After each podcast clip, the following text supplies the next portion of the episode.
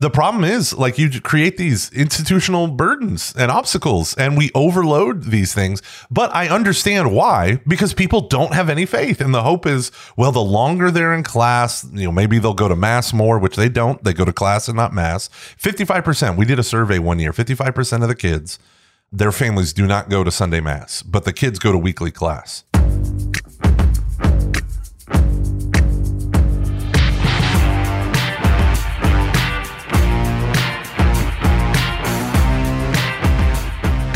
Hello, ladies and gentlemen, and welcome to Every Knee Shall Bow, your seasonal Catholic podcast on evangelization and discipleship. My name is Mike Gomer Gormley, and I am joined by Dave, world record holder Van Vickle. How are you doing, Dave? World, world record for what? I'd love to know. Uh, I don't know, but I I looked at my bookshelf, uh, my my image on the screen, and that's the Guinness Book of World Records. So I saw it and I said it. How about uh, uh handsomest man, handsomest evangelist? How I'll about take that? that. I'll take that. How much can you deadlift?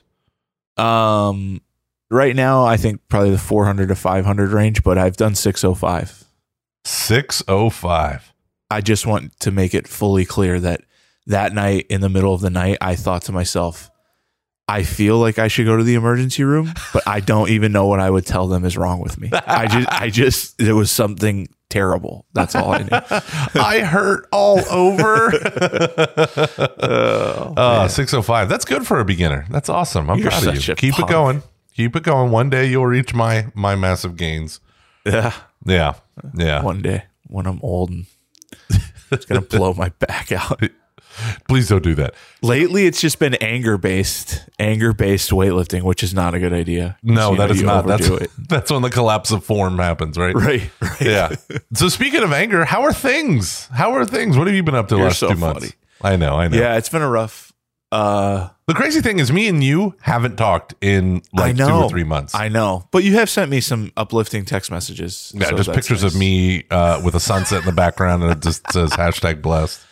So I think at last time we talked, um, we uh, you remember Amber, we were waiting to go down to Nashville to get her back on another a, a different kind of treatment to try to stop this growth in her lungs. Well, she we got this horrible virus in the house. All the kids had it. Everyone got it but me.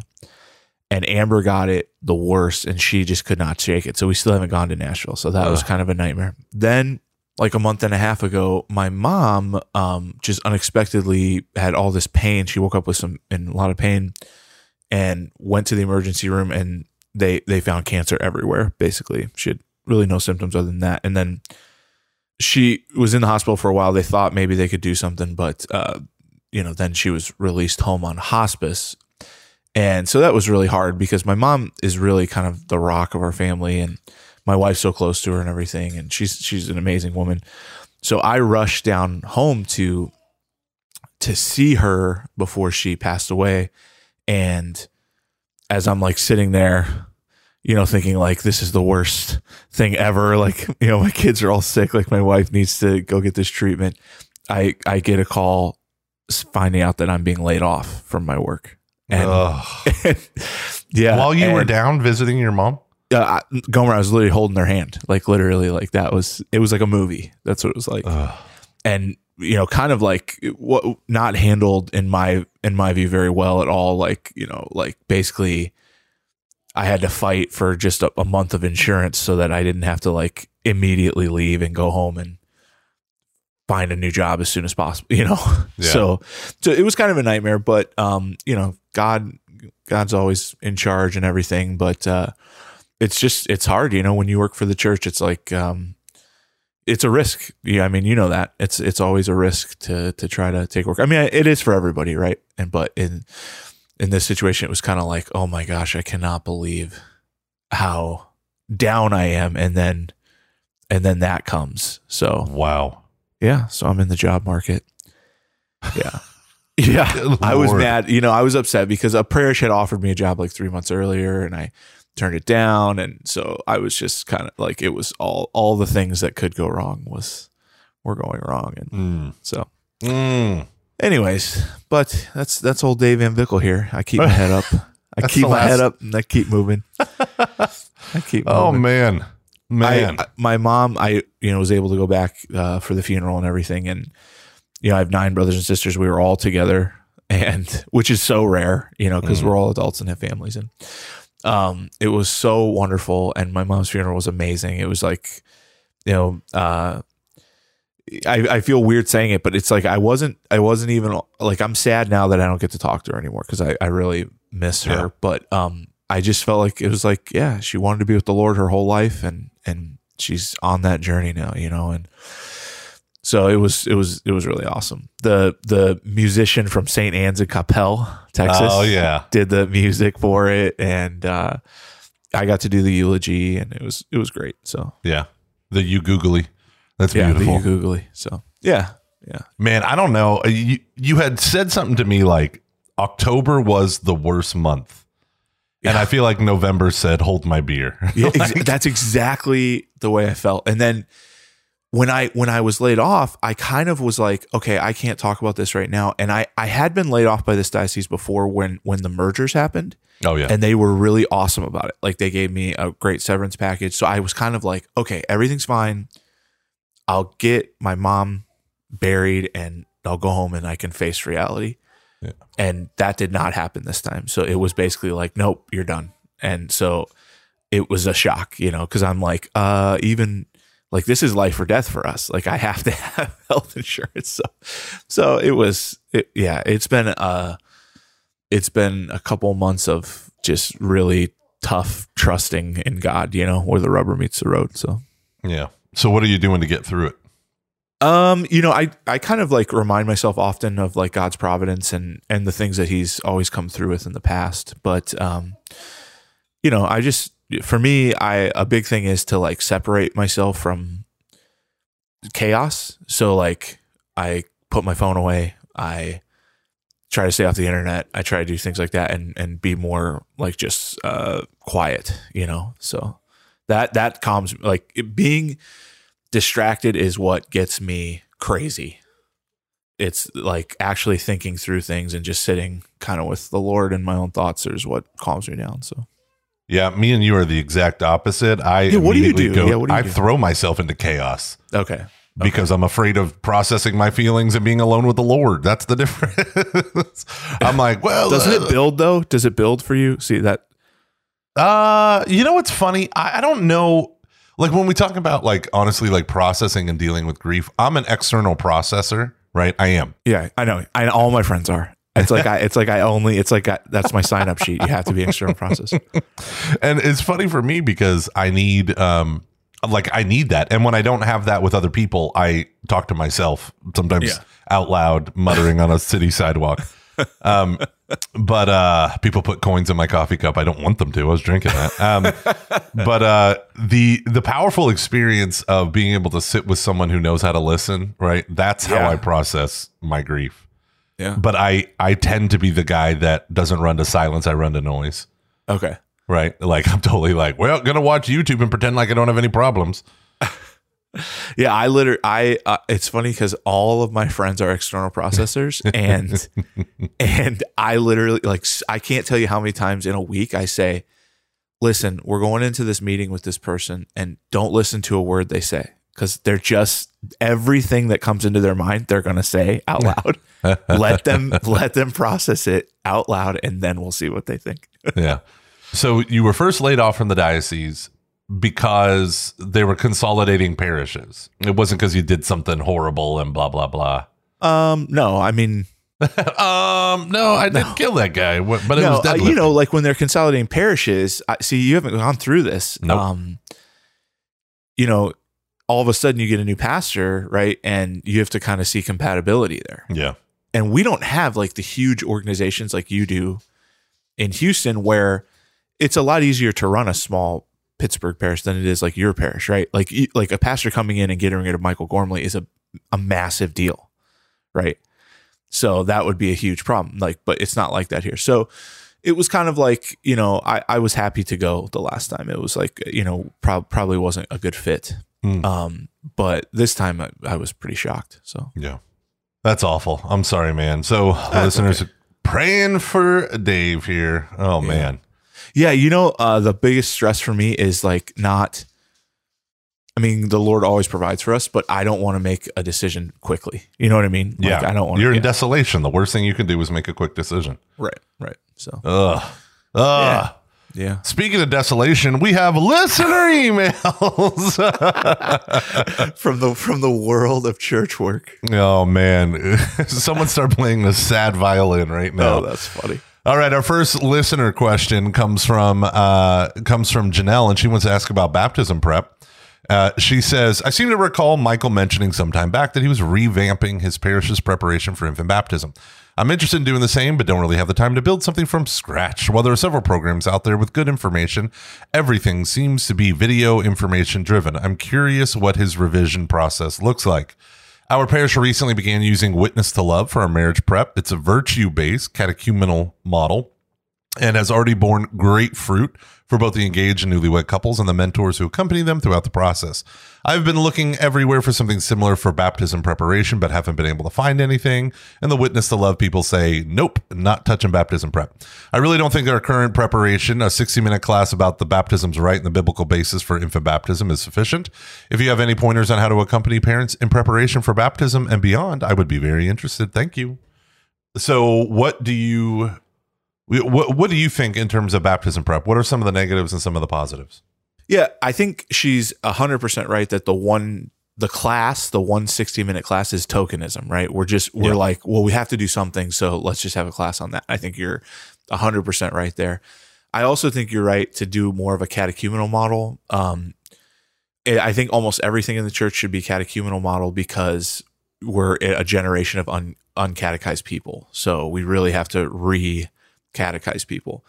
What I would add in is you are going to meet the occasional couple that are very well formed and very well catechized and might only need that, you know, that one that one class. And so I would meet people where they're at for sure.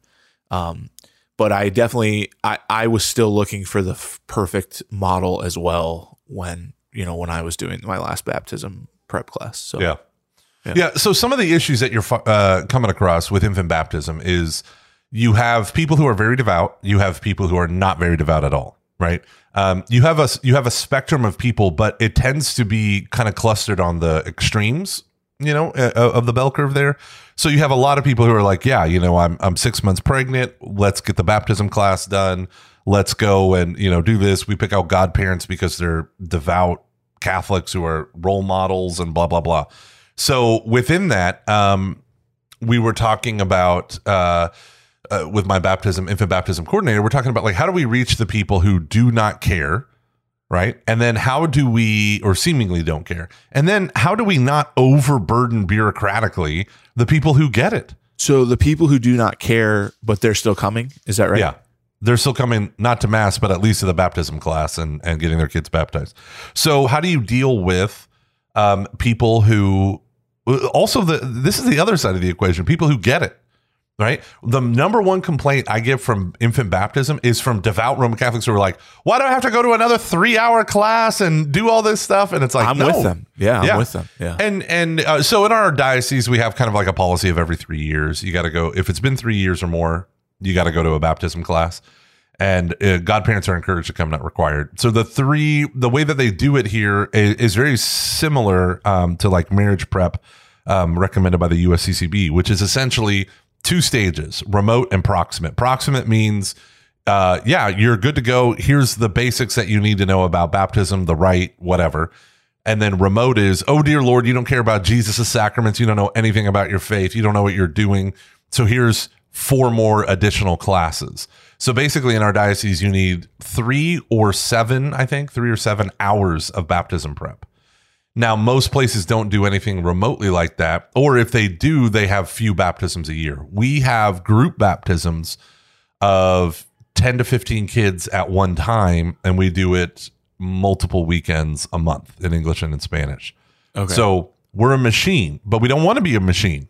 Being a machine is terrible, right? right. It's a factory. Right. Yes. That's terrible. Yeah. Right. And so, number one, what we try to do is prevent a conveyor belt approach. So, I call everyone on behalf of my infant baptism coordinator who needs to delay baptism because they are not faithful, right? They're at the extreme of the bell curve. Yeah. I mean, the church demands that of us, right? It dem- this is not exceptional. Uh, we we don't get to say, um, "Hey, I know you don't practice. I know the godparents don't practice. I know you're not married in the church. I know you don't care about this stuff, and you don't go to Sunday mass at all. But I'm still going to baptize your kid because it's a superstitious practice because of your culture. Right. Sorry, you're not allowed to baptize that kid. Baptism for infants is predicated on the faith of the parents and godparents. Okay, so let me ask you a question. So a person, you call a person and say we we need to delay this, Yeah. um, and they call the diocese. The diocese will back you up on this. Uh, I've never had anyone call the diocese. Okay. Do would you do you think so? Maybe. I think so. Absolutely. okay. Okay, that's because well, and if they don't, you know, I pull out a 2000 and what is it? 2008 document by the Vatican on infant baptism. of course you do. That is that literally is all about this question. Like when is a pastor allowed to delay baptism, never deny, right? Delay baptism and when are they not allowed? What constitutes a founding hope? And uh, the document is like six pages long, and it really goes through a lot of the stuff. Like, okay, so the parents don't practice what the godparents do, and the godparents say they're going to be involved in the kid's life. You don't. You don't have a right to delay or deny baptism. Ah, okay. you know. And so I'm like, yeah, absolutely. So here's the difference, right? This is the difference. I I think in my department that I'm the head of, right? Uh, our motto is to evangelize everyone in our parish boundaries, everyone in our community. Parish boundaries don't mean anything. Uh, everyone in our community to evangelize them with the gospel and to uphold the dignity and power of the sacraments. And so, what that means is for a lot of us, when we tell people no, we also invite them to Mass with us and our families, right? Like, we're not just throwing them away. And that's the bureaucratic nonsense that people encounter, uh, especially at big parishes, where it just feels like this machine that they're just chewing up. Sorry, you didn't fill out your TPS cover sheet correctly. So, get out of here. And it's like, no, no, that's not what we're about. Come in, meet with me. We can discuss this stuff, you know. And I can't tell you how many times in the middle of classes I have people who, like this one lady, uh, you know, I am here because I just want to learn more about Catholicism. I, you know, raised Catholic, doesn't have her. I was not intending to get my adult confirmation. I didn't want to get married in the church.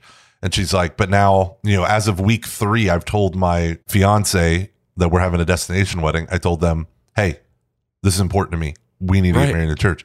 And now, I mean, like her whole life has changed, right? So that the Lord does this stuff in people's lives when we uphold and defend the dignity of the sacrament. So that being said, um, my baptism prep is three hours um, in class. Godparents and parents are invited to come. Well, a And- single three hour. yeah. Yeah. Okay. So instead of spreading it out, and we make it nice, um, we do frequently ask questions right up front so that we clear Wow. out. Yeah. It's it's actually this is like the most practical organization. The lady in charge of it, she's so awesome. She does it in English and Spanish.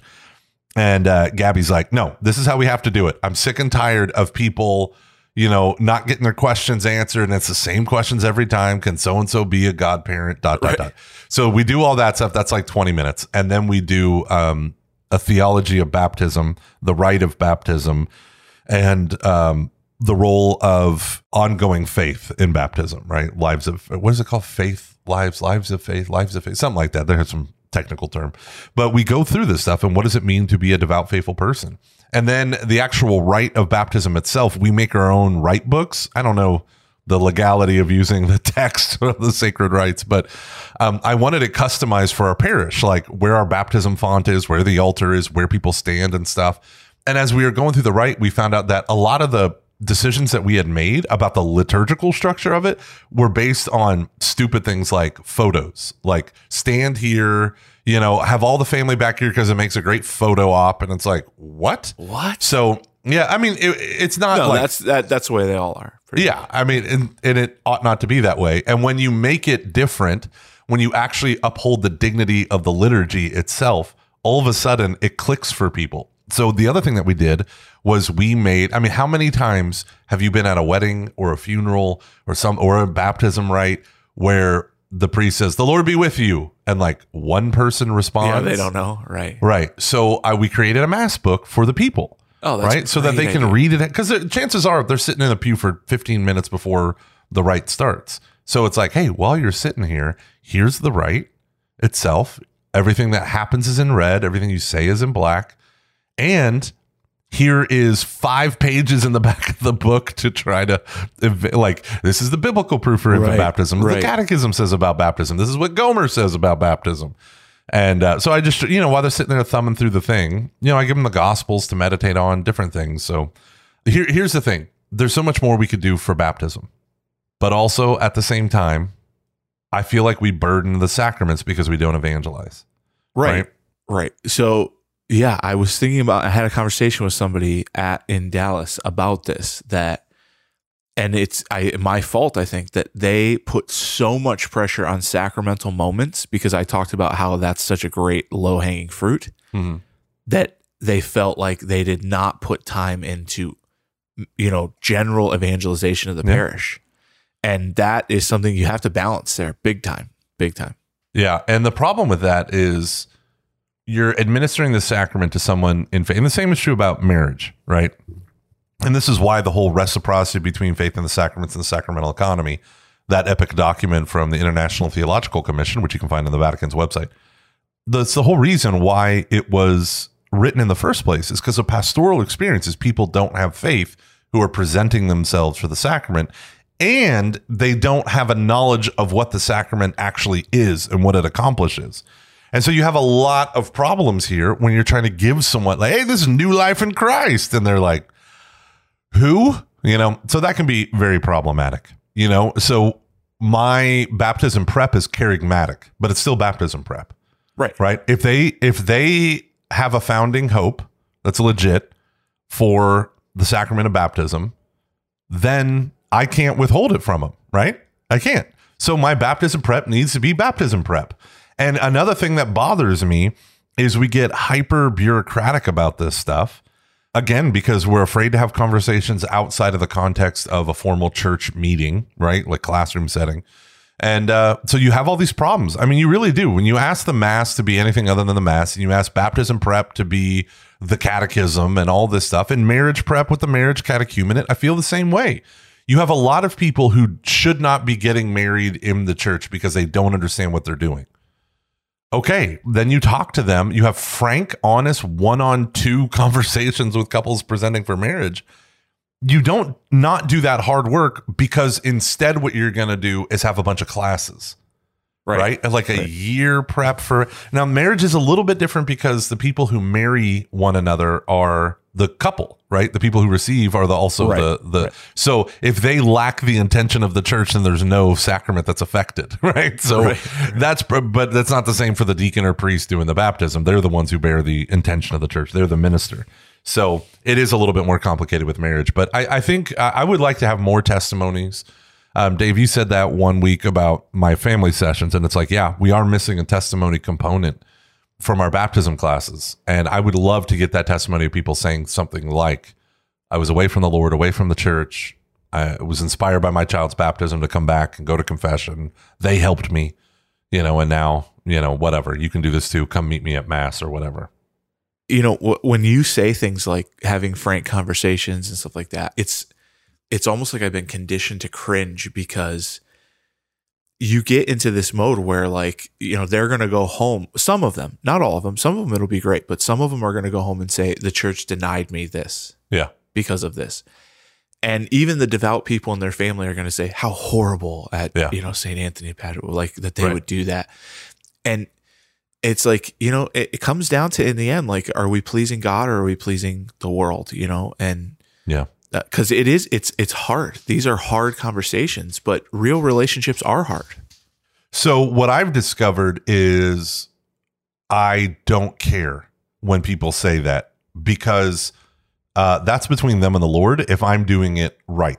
right I do find though that it's not the sacramental requirements that tend to tick people off the most. It's the bureaucratic requirements of running a large parish and all this stuff. So the people like we have a we have three part-time people since COVID responsible for educating and sack prepping elementary school kids, 1300 elementary school kids. Okay? I'm the only full time person in that kind of department, I can't believe it. which is insane. It's Yeah. insane. Right. But we get it done because I think we run a really good program and I do all the teaching. And so they feel they do all the admin, which I would be terrible at. But the crazy thing about that is when we have to set deadlines. And if we set a deadline, hey, classes kick off the second week of September. So registration ends the last week of August Okay. right? That's what we do at our church. The month of August is the month of registration. Well, on September 1st, we get all these rage and hate emails. But in the back of the day, we used to have a late registration that was in mid September to the end of September. And on October 1st, we would get the same number of hate because there are people who procrastinate and they don't read their emails correctly and they don't register their kids. Well, guess what? You can home study. You teach your kids at home. You know, it's fine. Let me let me ask you a stupid question. So, Let me give you a stupid answer. okay. So a kid doesn't register in time Mhm. and you say try again next year? No, no, we say here's home study. Do Okay. it at home. It's the same books. And and then but the problem is the sacrament. So here's the bureaucratic stuff. The the church in trying to foster a culture of faith formation slaps a prereq of one year before your sacramental year. So you have to be in some form of faith formation one year before you receive your sacraments. A lot of dioceses are like that. Wait, what? Non-homeschooling? Uh, no, no, no. Homeschooling counts. it could be but, home. um, oh, okay. Okay. Yeah, yeah, yeah. Home study. Uh, we call it home study. Um, home study, uh, Catholic schools, and our weekly faith formation classes. So you can pick one of those three. So the idea being, you're having a lifelong faith formation, right? Right, right. So, but what that really is, boots on the ground practicality is, you just created a two year first communion program Right. year one and year two. You just create a two year confirmation program, year one and year two. You don't call it year one. Actually, we do now at St. Anthony's because I'm so sick and tired of people. They just misunderstand. And so we're like, confirmation year one, confirmation year two. They're Yeah. two totally different programs are run in two totally different ways, but we have to call it that now. Um, but the uh, the problem is like you create these institutional burdens and Yeah, obstacles and we overload these things. But i understand why because people don't have any faith and the hope is well the longer they're in class you know maybe they'll go to mass more which they don't. They go to class and not mass. 55% we did a survey one year 55% of the kids their families do not go to sunday mass but the kids go to weekly class. Well, actually, I think that's a pretty good number nationally. Take that nation Isn't that sad? we're number one Isn't that sad? Yeah, it is. It is. It's horrific. And so, but, but like, I think there are impulses within this because everyone feels busy, everyone feels harassed, everyone feels demanded and put upon, but they don't prioritize church. They prioritize school and sports, Of and, course, you know, booster club and all that crap. And it's amazing because this is turning into church worker rant email or rant episode, but this is these are the struggles of baptism prep because you have faithless people coming. So what do you do? Well, if there's a mustard seed, I will work with you. If there's no mustard seed, I will still work with you, but it takes on a totally, it does not look like you're in class for baptism prep, right? Yeah, it has to be something different. So I offer these classes all the time for, you know, for all sorts of different reasons. And people come and I have to make sure they get the kerygma, right? That's the, that's the initial thing of all of our prep. They have to get the kerygma. So I just did uh, first communion prep or first reconciliation preparation. I went through Luke 15, uh, the parable of the lost sheep, the lost coin, and the lost son, right? The prodigal son. And in going through that, I'm proclaiming the kerygma mostly to the parents, but also to the kids. And we remind them, right? We remind them of, you know, as Catholics, we have to go to confession once a year. If it's been more than once a year for you as a parent, you have to go to confession before your kids do, right? Be be an example, be a witness, be the leader of the family. You know, you say all those things, but then in the end, it's like, okay, obligation, obligation, blah, blah, blah. Right? It's like, Yeah. right. It, it's about Christ. And so if I propose the gospel to you and bring you into a relationship with him, then all of this stuff doesn't isn't an external obligation. It's an internal desire. And that's what the kerygma does if it's allowed. You know, Yeah. what you should do. What? You should videotape one of these conversations Okay. so that people can see it. Yeah. because it just doesn't i mean they're just so nervous about it and they don't Mhm. see a way you know unfortunately i hate to say it but like dre and parishioner has become an adversarial relationship Oh, absolutely. because of this and and that can't be that can't be Yeah. i uh i was on camp at franciscan uh, a couple weeks ago and um I met these like three students and they're all catechetics majors and they started talking to me and they asked me like, what do you think like the number one skill is like for working in a parish today? And I was like, well, I don't know. You put me on the spot here, but I think one of the top five skills for sure would be be able to communicate anything in the church kerygmatically.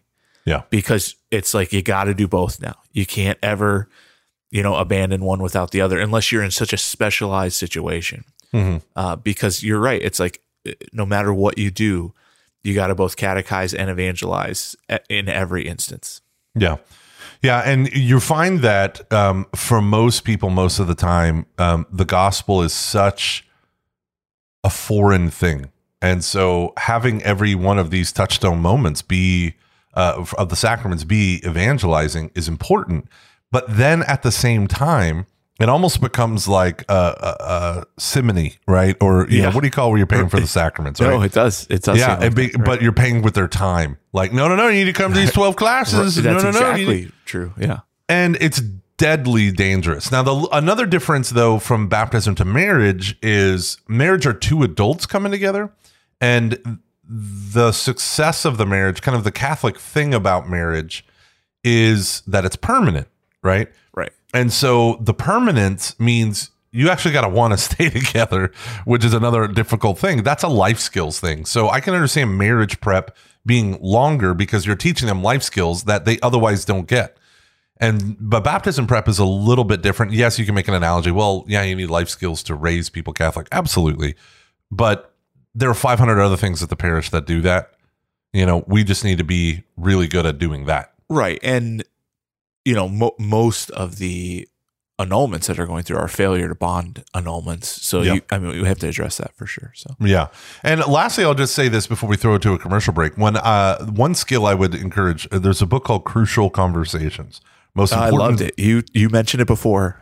Yeah, and it, the the simple way of breaking it down is um, when you have uh, an expectation, when there's a gap between expectation and reality, right? You have to be able to have a conversation about it. You got to confront it. And I'm not a confrontational person, but I've become very comfortable in it. And it's simply this: don't lead with your interpretation of events when you're having an uncomfortable conversation. Everyone does that. You're a lazy employee. You want to know why? Because you come in late, you leave early. Well, my wife has cancer. Well, that's a thing. Okay, sorry. You know, what you want to do is you sit the person down and you go through the facts as objectively as possible. Hey, you've been coming in late on Monday and Thursday. On Friday, you left way early, blah, blah, blah you know, whatever. You lay it out very carefully and as objectively as possible, which means you are draining yourself of emotion. Most of most of the crucial conversations is prep work to get you to calm the heck down. And then at the end of the list of facts, you supply your interpretation. Makes me feel like you don't care about your job. And then you end it with, but I'm open to being wrong. Tell me what I'm missing. Are, are there facts here that I'm not paying attention to?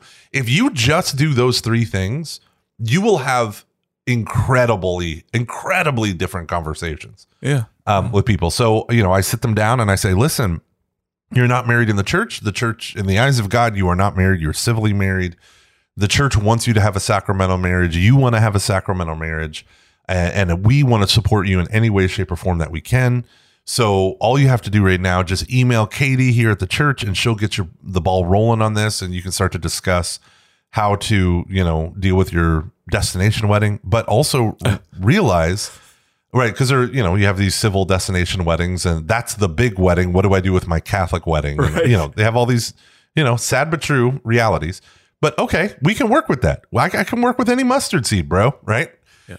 But then we say, Bro. yeah. But then we say, uh, but you know what? Like you also, because you're not married in the eyes of God, you have to refrain from sexual intercourse until you're well, how, for how long? That was a person. They they were like, okay, for how long? I was like, what do you mean for how long? For your whole life until you're married. Until That's you're for how long? Right. And they were like, uh, okay. They're and like, I was is like, the priest available tomorrow? yeah.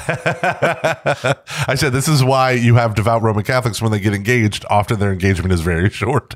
Uh, but the difficult conversations, people don't want to have that. I mean, I actually had the priest in charge of the tribunal about five years ago tell me he's never heard of a single DRE telling couples to refrain from intercourse so that they can have, they can return to the sacraments. You know, if Was you he saying it positively? Well, he was shocked that I was having that conversation. And I said to him, he goes, That's why we tell people, like, get your marriage right before you become Catholic or before you get your adult confirmation. and I said, But isn't it sinful for them to be having intercourse Right. right, now? And he'd be like, right. Well, yeah, but, and I was like, So what you're basically saying is keep doing this stuff until it becomes legitimate, and then we'll bring you into the church. And I said, I think I want to, I think I want holy parishioners more than I want non complaining parishioners. And he just said to me, he goes, Well, you know, it's practically impossible for people to do that. And he was a priest. And I go, You do? You Exactly. refrain? Right. Are you are you Superman? And he's like, It's okay, okay. And then so I told him the types of conversations I have, and it was a long pause, and then he goes, I don't think a single other person is having that conversation in our diocese.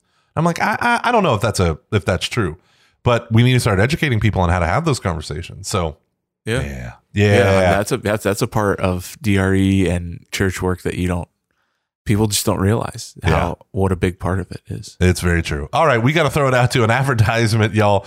Um, we just want to let you know that we are about to go on break. So if you want to be kept in the loop, you need to subscribe to the show.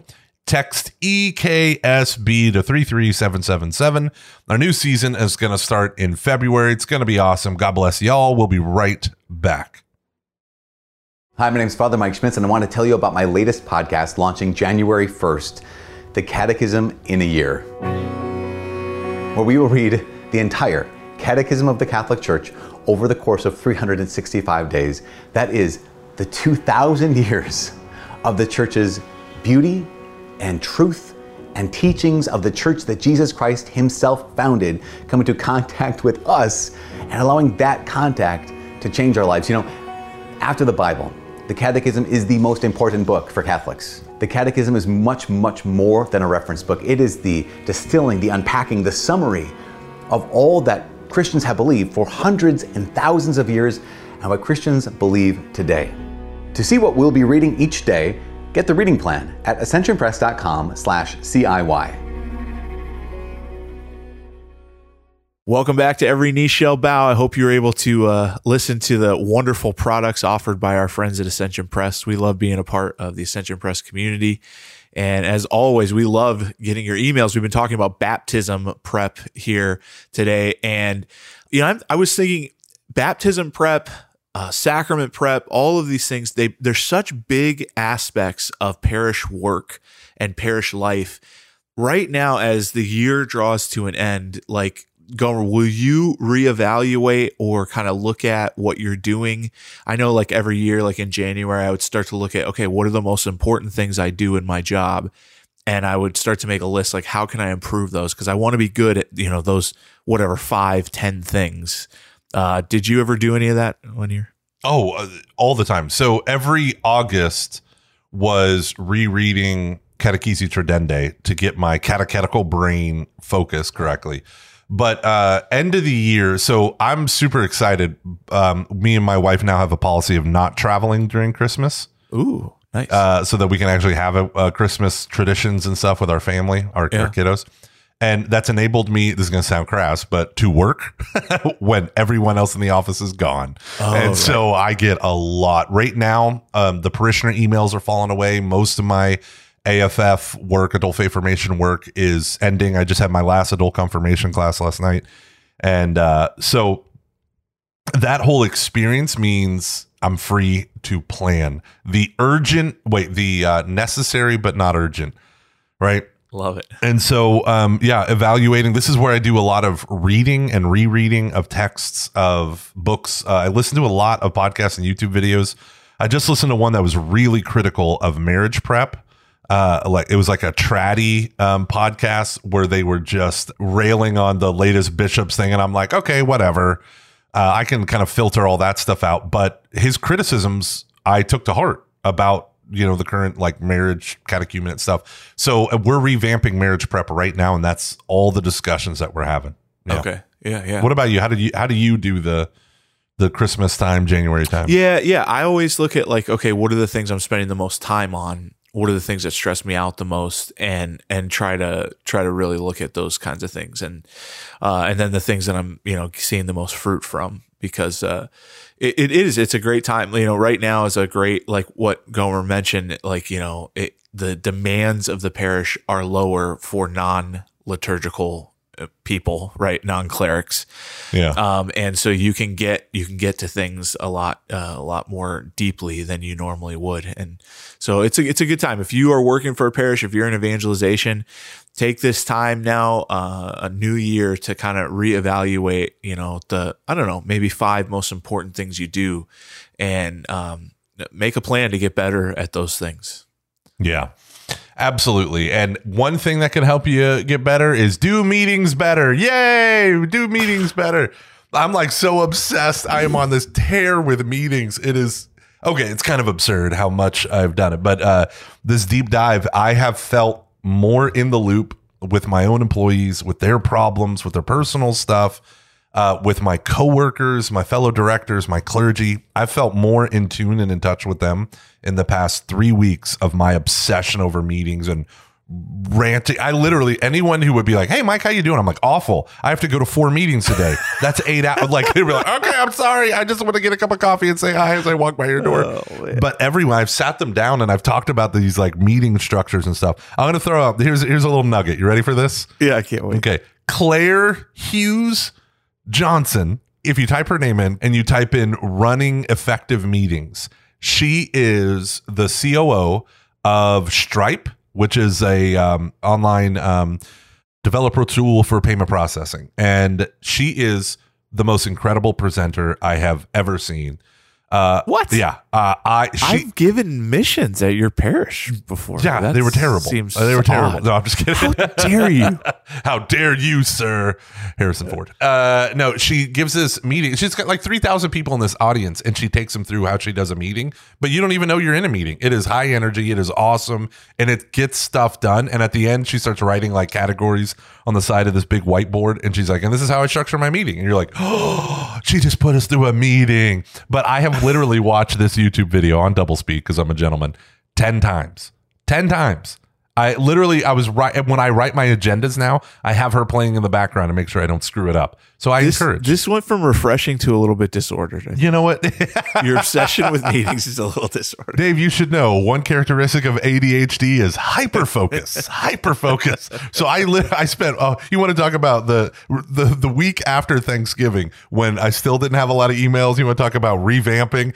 I spent literally nine hours watching YouTube videos on meetings Oh and taking gosh. a copious amount of notes. All right. Um, listen, they're killing me, dog. This They're has killing been wonderful to meet with you. It has Although I haven't seen any improvement in this. Um, the show is still being dragged down by the old boat anchor that is Michael Gormley. I get it. All right, homie. It was good talking with you. you too. I'm excited about our next season. God bless you guys. Adios. Meetings.